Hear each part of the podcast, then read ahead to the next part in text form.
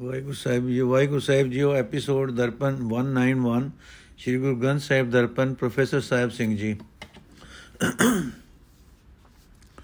ਭਗਤਾਂ ਬਾਣੀ ਬਾਰੇ ਜੋ ਅਸੀਂ ਡਿਸਕਸ਼ਨ ਕਰ ਰਹੇ ਕਰ ਰਹੀ ਸੀ, ਉਹਦਾ ਅੱਜ ਤੀਜਾ ਭਾਗ ਹੈ।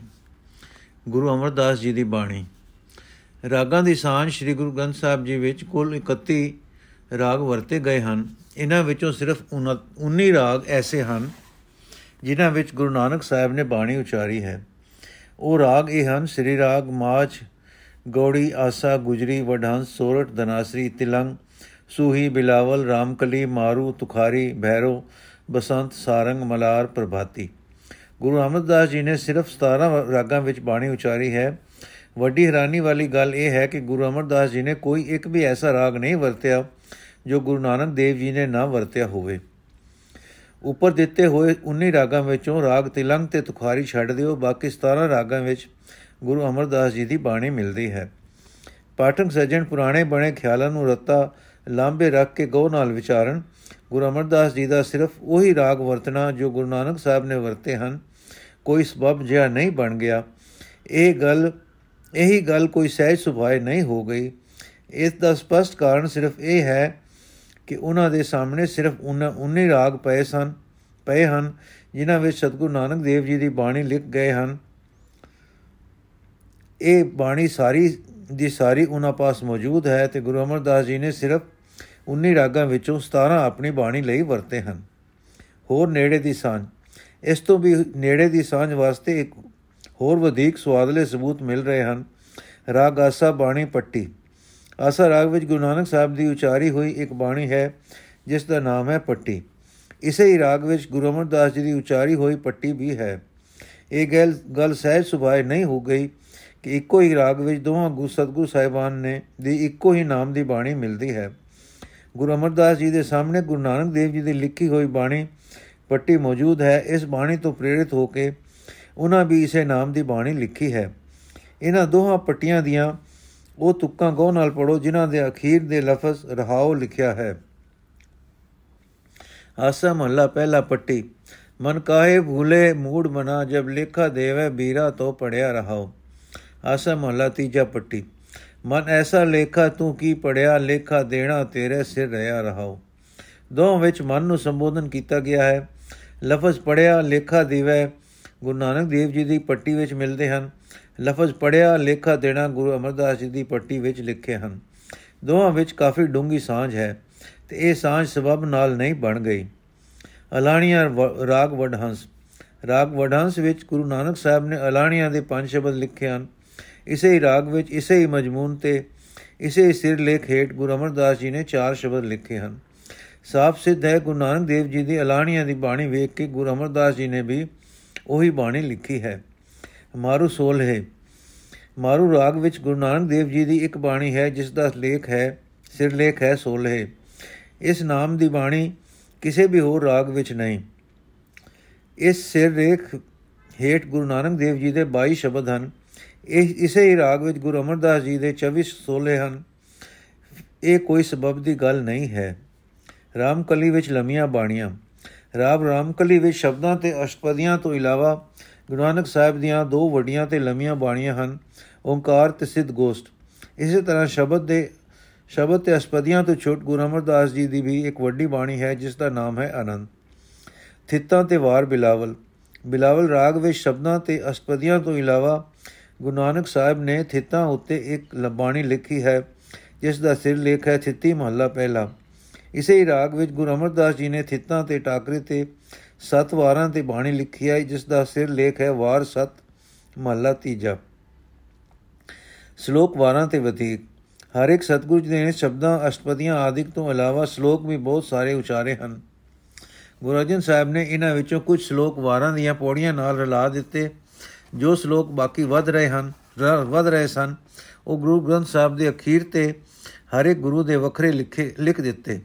ਪਰ ਗੁਰੂ ਨਾਨਕ ਸਾਹਿਬ ਦੇ ਸ਼ਲੋਕ ਨੰਬਰ 27 ਦੇ ਨਾਲ ਅਗਲਾ ਸ਼ਲੋਕ ਨੰਬਰ 28 ਗੁਰੂ ਅਮਰਦਾਸ ਜੀ ਦਾ ਲਿਖ ਦਿੱਤਾ ਗਿਆ।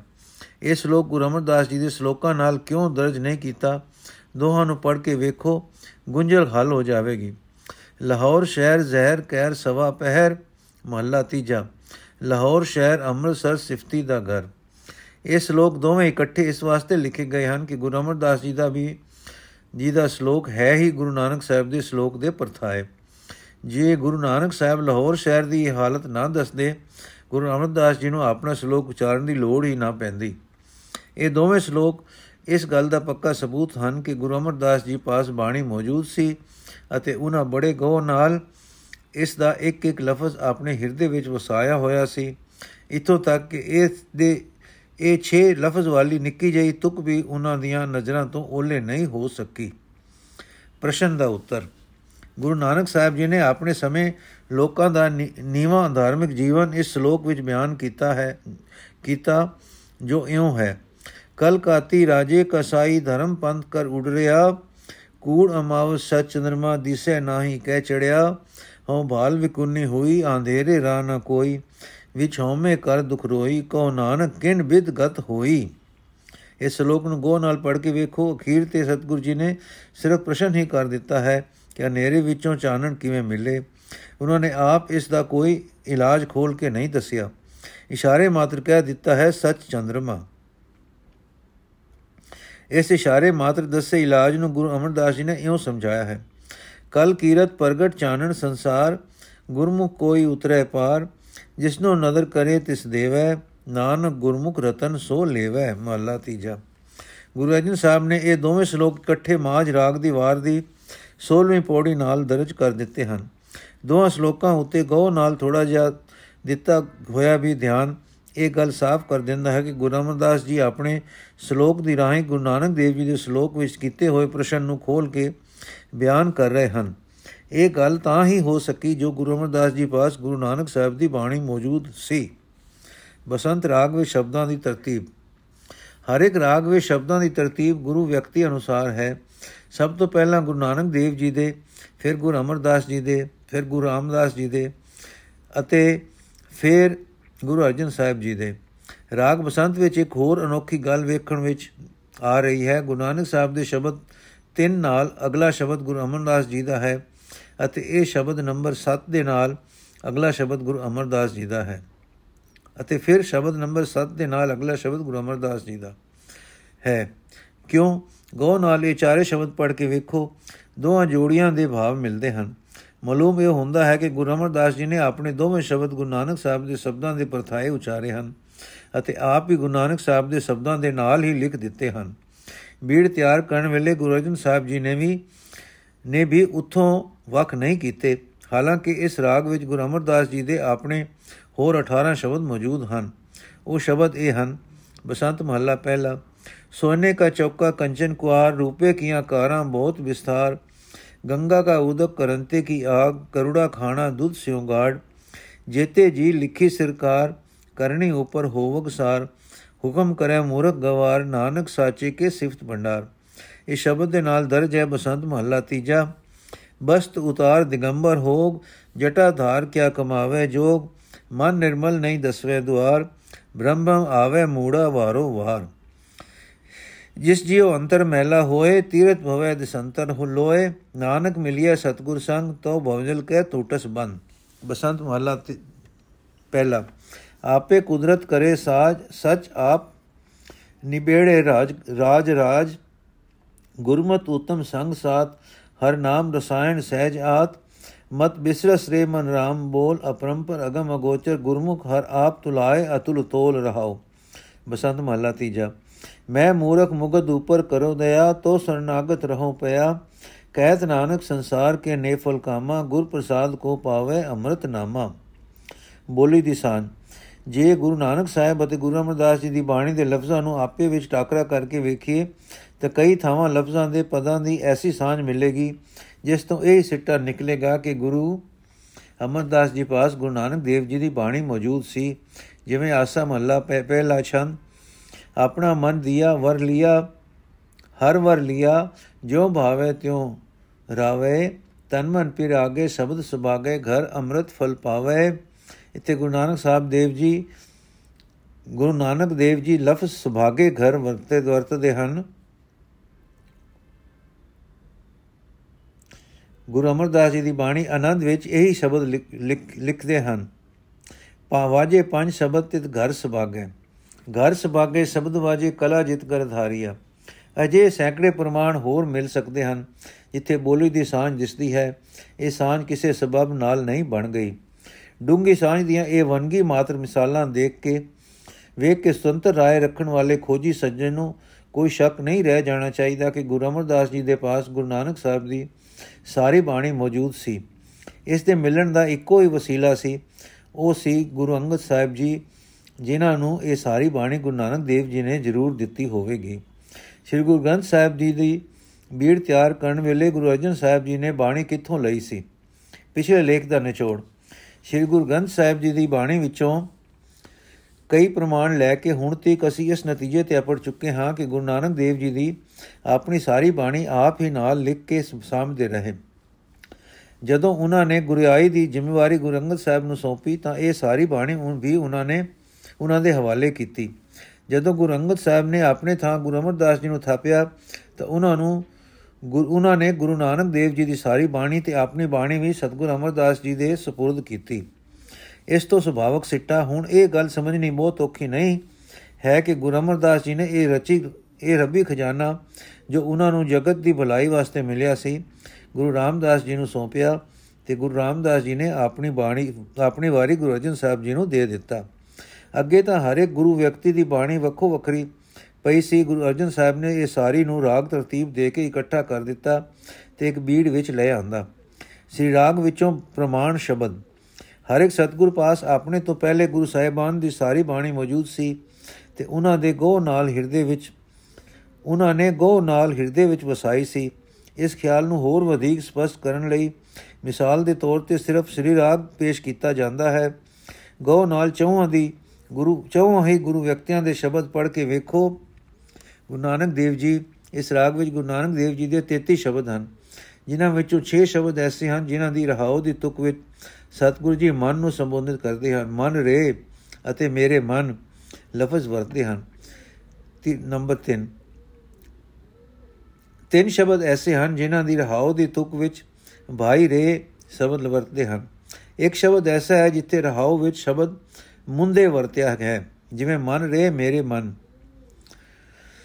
ਮਨ ਰੇ ਸੱਚ ਮਿਲੇ, ਬਹੁ ਜਾਏ, ਸ਼ਬਦ ਨੰਬਰ 11 ਮਨ ਰੇ ਸ਼ਬਦ ਤਰੋ ਚਿਤ ਲਾਏ, ਸ਼ਬਦ ਨੰਬਰ 15 ਮੇਰੇ ਮਨ ਲੈ ਲਾਹਾ ਘਰ ਜਾਏ, ਸ਼ਬਦ ਨੰਬਰ 17 ਮਨ ਰੇ ਹਉਮੈ ਛੋੜ ਗੁਮਾਨ, ਸ਼ਬਦ ਨੰਬਰ 19 ਮਨ ਰੇ ਐਨਸ ਹਰ ਗੁਣਸਾਰ ਸ਼ਬਦ ਨੰਬਰ 20 ਮਨ ਰੇ ਗੁਰਮੁਖ ਅਗਨ ਨਿਵਾਰ, ਸ਼ਬਦ ਨੰਬਰ 22 22 ਰੇ। ਭਾਈ ਰੇ ਸੰਤ ਜਨਾ ਕੀ ਰੇਣ, ਸ਼ਬਦ ਨੰਬਰ 12 ਬਾਈ ਰੇ ਹਰ ਹੀਰਾ ਗੁਰਮਾਏ ਸ਼ਬਦ ਨੰਬਰ 21 ਬਾਈ ਰੇ RAM ਕਹੋ ਚਿਤਲਾਏ ਸ਼ਬਦ ਨੰਬਰ 23 ਮੁੰਦੇ ਮੁੰਦੇ ਪਿਰ ਬਿਨ ਕੀਆ, ਕਿਆ ਸਿਗਾਰ। ਗੁਰੂ ਅਮਰਦਾਸ ਜੀ। ਗੁਰੂ ਅਮਰਦਾਸ ਜੀ ਨੇ ਇਸ ਰਾਗ ਵਿੱਚ, ਗੁਰੂ ਅਮਰਦਾਸ ਜੀ ਦੇ ਇਸ ਰਾਗ ਵਿੱਚ 31 ਸ਼ਬਦ ਹਨ, ਜਿਨ੍ਹਾਂ ਵਿੱਚੋਂ 17 ਸ਼ਬਦ ਐਸੇ ਹਨ, ਜਿਨ੍ਹਾਂ ਦੀ ਰਹਾਉ ਦੀ ਤੁਕ ਵਿੱਚ ਮਨ ਰੇ ਜਾਂ ਮੇਰੇ ਮਨ ਲਫ਼ਜ਼ ਵਰਤੇ ਹਨ। 8 ਸ਼ਬਦਾਂ ਵਿੱਚ ਲਫ਼ਜ਼ ਭਾਈ ਰੇ ਵਰਤੇ ਹਨ। ਦੋ ਸ਼ਬਦ ਐਸੇ ਹਨ ਜਿੱਥੇ ਰਾਉ ਦੀ ਤੁਕ ਨੂੰ ਲਫ਼ਜ਼ ਮੁੰਦੇ ਨਾਲ ਸ਼ੁਰੂ ਕੀਤਾ ਗਿਆ ਹੈ, ਜਿਵੇਂ, ਮਨ ਮੇਰੇ ਹਰ ਰਸ ਚਾਕ ਤਿਕ ਜਾਏ, ਸ਼ਬਦ ਨੰਬਰ 1 ਮਨ ਰੇ ਗ੍ਰਹਿ ਹੀ ਮਾਹ ਉਦਾਸ, ਸ਼ਬਦ ਨੰਬਰ 2 ਮੇਰੇ ਮਨ ਐਨਸ ਪੂਰ ਰਹੀ ਨੇਤਾਸਾ, ਸ਼ਬਦ ਨੰਬਰ 8 ਮਨ ਰੇ ਸਦਾ ਭਜੋ ਹਰ ਸਰਨਾਈ ਸ਼ਬਦ ਨੰਬਰ 12 ਮਨ ਰੇ ਦੂਜਾ ਭਾਵ ਚੁਕਾਏ, ਸ਼ਬਦ ਨੰਬਰ 19 ਤੇ ਭਾਈ ਰੇ ਭਾਈ ਰੇ ਗੁਰਮੁਖ ਸਦਾ ਪੜ ਹੋਏ ਸਦਾ ਪਤ ਹੋਏ ਸ਼ਬਦ ਨੰਬਰ 5 ਭਾਈ ਰੇ ਇਸ ਮਨ ਕੋ ਸਮਝਾਏ ਸ਼ਬਦ ਨੰਬਰ 6 ਭਾਈ ਰੇ ਜਗ ਦੁਖਿਆ ਦੂਜੇ ਭਾਈ ਸ਼ਬਦ ਨੰਬਰ 7 ਭਾਈ ਰੇ ਗੁਰਮੁਖ ਹਰ ਨਾਮ ਧਿਆਏ ਸ਼ਬਦ ਨੰਬਰ 10 ਭਾਈ ਰੇ ਗੁਰਮੁਖ ਸਾਚ ਰਹਾਓ ਸ਼ਬਦ ਨੰਬਰ 11 ਮੁੰਦੇ ਮੁੰਦੇ ਕੂੜ ਮੁਠੀ ਕੁੜਿਆਰ ਸ਼ਬਦ ਨੰਬਰ 28 ਮੁੰਦੇ ਤੂੰ ਚਲ ਗੁਰ ਕੇ ਭਾਈ ਸ਼ਬਦ ਨੰਬਰ 29 ਇਸੇ ਤਰ੍ਹਾਂ ਬਾਕੀ ਦੇ ਪ੍ਰਮਾਣ ਵੇਖੇ ਜਾ ਸਕਦੇ ਹਨ।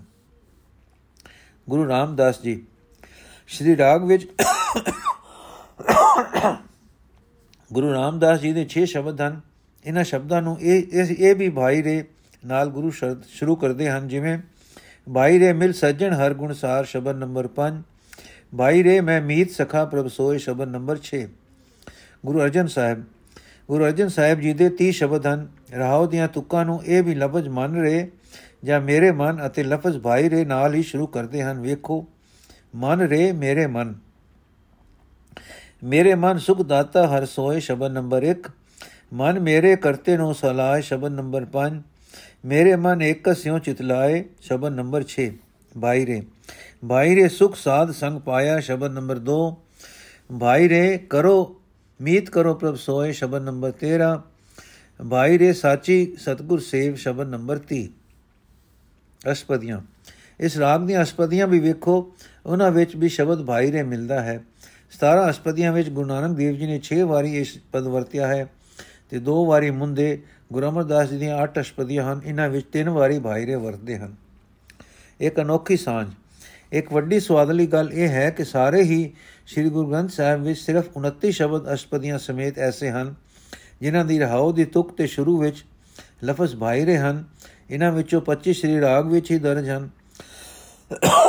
ਬਾਕੀ ਚਾਰ ਸ਼ਬਦਾਂ ਵਿੱਚ ਵੀ ਸ੍ਰੀ ਦੋ ਗੁਰੂ ਨਾਨਕ ਦੇਵ ਜੀ ਦੇ ਹਨ, ਇੱਕ ਗੁਰੂ ਅਮਰਦਾਸ ਜੀ ਦਾ ਅਤੇ ਇੱਕ ਗੁਰੂ ਰਾਮਦਾਸ ਜੀ ਦਾ। ਬੋਲੀ ਦੇ ਦ੍ਰਿਸ਼ਟੀਕੋਣ ਤੋਂ। ਜੋ ਸੱਜਣ ਬੋਲੀ ਦੇ ਦ੍ਰਿਸ਼ਟੀਕੋਣ ਤੋਂ ਇਸ ਗੱਲ ਨੂੰ ਵਿਚਾਰਨਗੇ, ਉਹਨਾਂ ਨੂੰ ਸਾਫ਼ ਸਮਝ ਪੈ ਜਾਏਗੀ ਕਿ ਲਫ਼ਜ਼ ਭਾਈ ਰੇ ਦੀ ਸਾਂਝ ਸਬਬ ਨਾਲ ਨਹੀਂ ਹੋ ਗਈ। ਜਿਉਂ-ਜਿਉਂ ਸ੍ਰੀ ਰਾਗ ਦੇ ਇਹਨਾਂ 100 ਸ਼ਬਦਾਂ ਨੂੰ ਗੋ ਨਾਲ ਪੜੋਗੇ ਇਹਨਾਂ ਵਿੱਚ ਹੋਰ ਹੋਰ ਵਧੇਕ ਡੂੰਗੀ ਸਾਂਝ ਦਿਖੇਗੀ। ਤੇ ਇਹ ਗੱਲ ਮੰਨਣੇ ਬਿਨਾ ਰਿਆ ਨਹੀਂ ਜਾ ਸਕੇਗਾ ਕਿ ਹਰ ਇੱਕ ਗੁਰੂ ਵਿਅਕਤੀ ਪਾਸ ਆਪਣੇ ਤੋਂ ਪਹਿਲੇ ਸਾਰੇ ਗੁਰੂ ਵਿਅਕਤੀਆਂ ਦੀ ਬਾਣੀ ਮੌਜੂਦ ਸੀ। ਪਿਓ ਦਾਦੇ ਦਾ ਖਜ਼ਾਨਾ। ਗੋੜੀ ਰਾਗ ਵਿੱਚ ਗੁਰੂ ਅਰਜਨ ਸਾਹਿਬ ਜੀ ਲਿਖਦੇ ਹਨ, ਹਮ ਧਨਵੰਤ ਬਾਗਟ ਸਚਨਾਏ, ਹਰ ਗੁਣ ਗਾਵੇ ਸਹਿਜ ਸੁਭਾਏ ਪਿਓ ਦਾਦੇ ਕਾ ਖੋਲ ਡਿੱਠਾ ਖਜ਼ਾਨਾ, ਤਾਂ ਮੇਰੇ ਮਨ ਭਇਆ ਨਿਦਾਨਾ। ਰਤਨ ਲਾਲ ਜਾਂਕਾ ਕਛੁ ਨ ਮੋਲ ਬਰੇ ਭੰਡਾਰ ਅਖੂਟ ਅਤੋਲ। ਇਹ ਸ਼ਬਦ ਉੱਤੇ ਬਖਸ਼ਿਸ਼ ਦੇ ਜ਼ਿਕਰ ਵਿੱਚ ਜਾਪਦਾ ਹੈ, ਜਦੋਂ ਗੁਰੂ ਅਰਜਨ ਸਾਹਿਬ ਨੂੰ ਗੁਰੂ ਰਾਮਦਾਸ ਜੀ ਤੇ ਨੇ ਪਿਛਲੀ, ਤੋਂ ਪਿਛਲੀ ਸਾਰੀ ਹੀ ਬਾਣੀ ਦਾ ਸੰਗ੍ਰਹਿ ਮਿਲਿਆ ਸੀ। ਬਾਬਾ ਮੋਹਨ ਜੀ ਵਾਲੀ ਸਾਖੀ। ਗੁਰਬਾਣੀ ਦੀ ਅੰਦਰਲੀ ਇਸ ਵਨਗੀ ਮਾਤਰ ਗਵਾਹੀ ਨੇ ਇਹ ਗੱਲ ਰੋਸ਼ਨ ਕਰ ਦਿੱਤੀ ਹੈ ਕਿ ਜਦੋਂ ਸਤਿਗੁਰੂ ਜੀ ਅਰਜਨ ਦੇਵ ਜੀ ਗੁਰੂ ਗ੍ਰੰਥ ਸਾਹਿਬ ਦੀ ਭੀੜ ਤਿਆਰ ਕਰਨ ਲੱਗੇ ਸਨ, ਤਾਂ ਉਹਨਾਂ ਪਾਸ ਸਾਰੀ ਹੀ ਬਾਣੀ ਮੌਜੂਦ ਸੀ। ਬਾਣੀ ਇਕੱਠੀ ਕਰਨ ਲਈ ਉਹਨਾਂ ਨੂੰ ਕਿਤੇ ਵੀ ਕੋਈ ਹੁਕਮਨਾਮੇ ਭੇਜਣ ਦੀ ਲੋੜ ਨਹੀਂ ਸੀ ਪੈ ਸਕਦੀ। ਇਸ ਸੰਬੰਧ ਵਿੱਚ ਬਾਬਾ ਮੋਹਨ ਜੀ ਵਾਲੀ ਸਾਖੀ ਬੜੀ ਪ੍ਰਸਿੱਧ ਹੈ ਤੇ ਪ੍ਰਸਿੱਧ ਹੈ ਵੀ ਅਜੀਬ ਢੰਗ ਰੰਗ ਵਿੱਚ ਲਿਖਦੇ ਹਨ ਕਿ ਬਾਬਾ ਮੋਹਨ ਜੀ ਆਪਣੇ ਚੁਬਾਰੇ ਵਿੱਚ ਸਮਾਧੀ ਲਗਾਈ ਬੈਠੇ ਹਨ। ਸਨ ਸਤਗੁਰੂ ਜੀ ਉਸ ਗਲੀ ਵਿੱਚ ਜਾ ਕੇ ਚੁਬਾਰੇ ਹੇਠ ਬੈਠ ਗਏ ਤੇ ਬਾਬਾ ਜੀ ਦੀ ਉਸਤਿਤ ਵਿੱਚ ਇੱਕ ਸ਼ਬਦ ਗਾਵਿਓ ਨੇ ਕਾਦੇ ਲਈ ਬਾਬਾ ਜੀ ਪਾਸੋਂ ਗੁਰਬਾਣੀ ਦੀਆਂ ਸੈਂਚੀਆਂ ਲੈਣ ਲਈ? ਪਾਠਕ ਸੱਜਣ ਰਤਾ ਸਿੰਧਕ ਵਿੱਚ ਆ ਕੇ ਗੋ ਨਾਲ ਵਿਚਾਰੋ ਕਿ ਸਾਡੇ ਦੀਨ ਦੁਨੀਆ ਦੇ ਗਹਿਬਰ ਰਾਬਰ ਸ੍ਰੀ ਗੁਰੂ ਅਰਜਨ, ਗੁਰੂ ਗ੍ਰੰਥ ਸਾਹਿਬ ਵਿੱਚ ਕਿਸੇ ਮਨੁੱਖ ਦੀ ਵਡਿਆਈ ਦੀ ਦਰਜ, ਵੀ ਦਰਜ ਹੋ ਸਕਦੀ ਸੀ।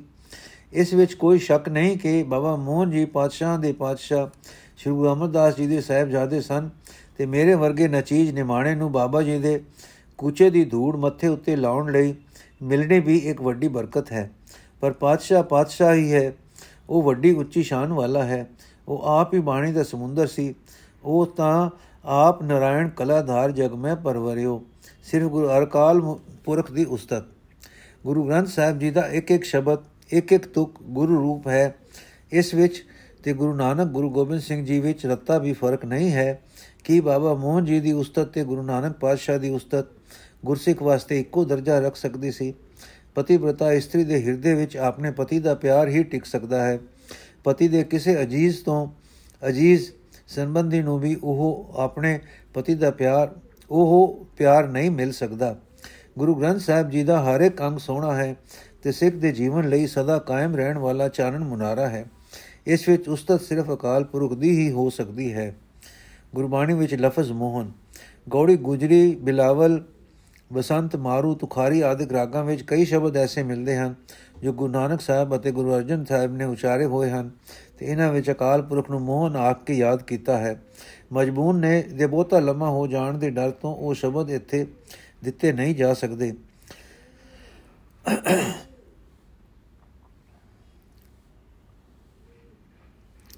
ਸਵਾਦਲੀ ਸਾਂਝ। ਇਸ ਛੰਦ ਲਿਖਣ ਤੋਂ ਪਹਿਲਾਂ ਪਾਠਕ ਸਜਣਾ ਦੀ ਸੇਵਾ ਵਿੱਚ ਬੇਨਤੀ ਹੈ ਕਿ ਇਸ ਰਾਗ ਵਿੱਚ ਗੁਰੂ ਨਾਨਕ ਦੇਵ ਜੀ ਦੇ ਛੰਦ, ਗੁਰੂ ਅਮਰਦਾਸ ਜੀ ਦੇ ਛੰਦ ਅਤੇ ਗੁਰੂ ਅਰਜਨ ਸਾਹਿਬ ਜੀ ਦੇ ਛੰਦ ਰਤਾ ਖਾਸ ਧਿਆਨ ਨਾਲ ਦੇ ਕੇ ਪੜੋ ਸਾਂਝੇ ਲਫ਼ਜ਼, ਕਈ ਸਾਂਝੀਆਂ ਤੁਕਾਂ, ਕਈ ਸਾਂਝੇ ਖਿਆਲ ਤੇ ਇੱਕੋ ਹੀ ਵਲਵਲਾ ਇਉਂ ਜਾਪਦਾ ਹੈ ਜਿਵੇਂ ਛੰਦ ਇੱਕੋ ਹੀ ਸਾਂਚੇ ਵਿੱਚ ਵਲੇ ਢੱਲੇ ਹੋਏ ਹਨ। ਜਿਸ ਵਲਵਲੇ, ਜਿਸ ਬਿਰੋਂ ਦੀ ਨੈ ਗੁਰੂ ਨਾਨਕ ਸਾਹਿਬ ਨੇ ਵਗਾਈ ਹੈ, ਉਸੇ ਵਿੱਚ ਗੁਰੂ ਅਮਰਦਾਸ ਜੀ ਅਤੇ ਗੁਰੂ ਅਰਜਨ ਸਾਹਿਬ ਜੀ ਦੀ ਤਾਰੀਆਂ ਲਾ ਜੀ ਤਾਰੀਆਂ ਲਾ ਰਹੇ ਹਨ।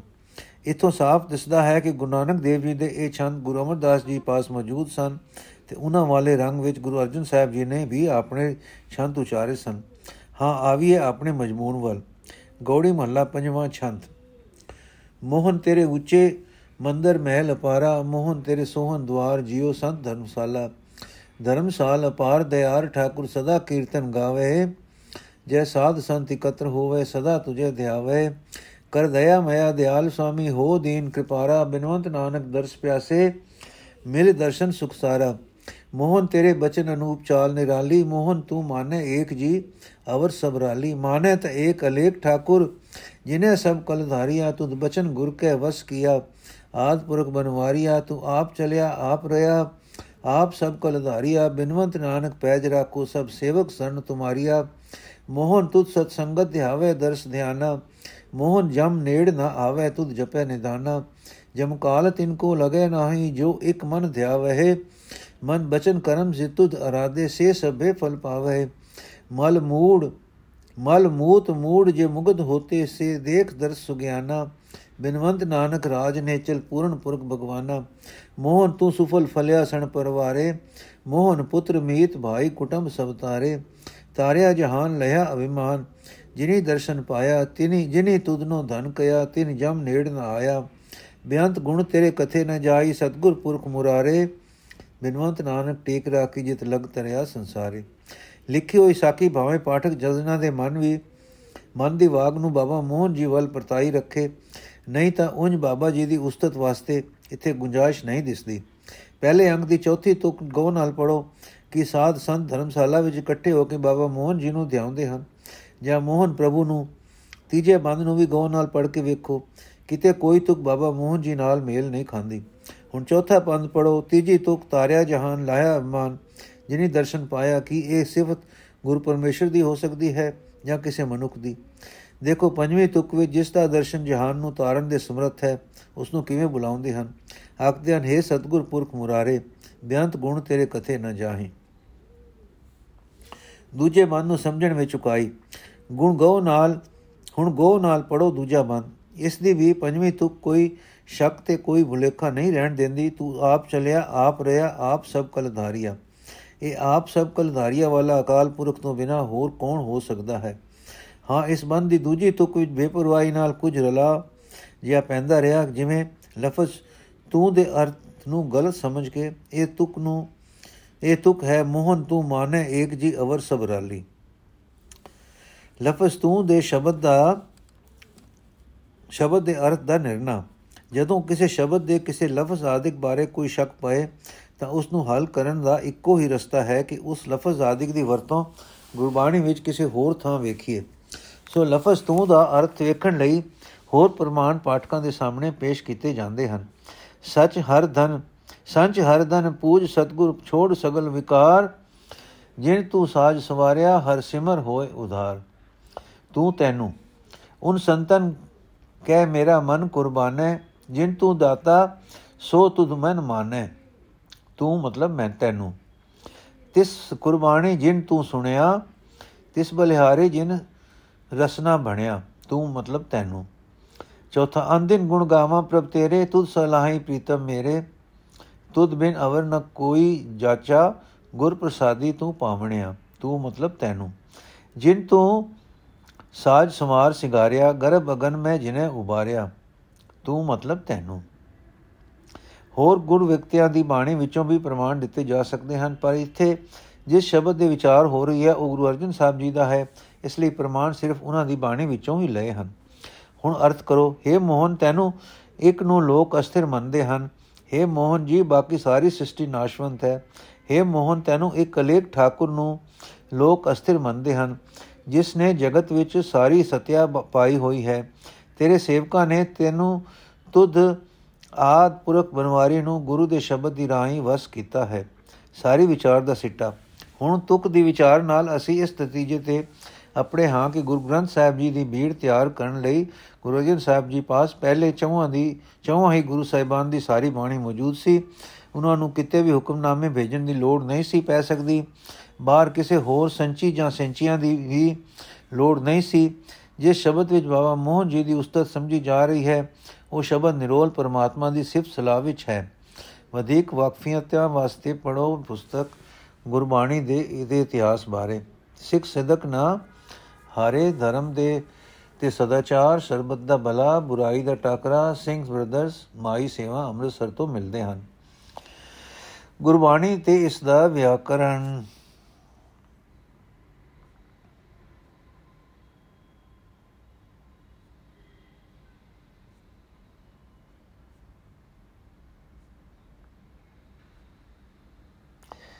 ਅੱਜ ਦਾ ਐਪੀਸੋਡ ਅਸੀਂ ਇੱਥੇ ਸਮਾਪਤ ਕਰਨ ਲੱਗੇ ਹਾਂ ਜੀ। ਵਾਹਿਗੁਰੂ ਜੀ ਕਾ ਖਾਲਸਾ, ਵਾਹਿਗੁਰੂ ਜੀ ਕੀ ਫਤਿਹ।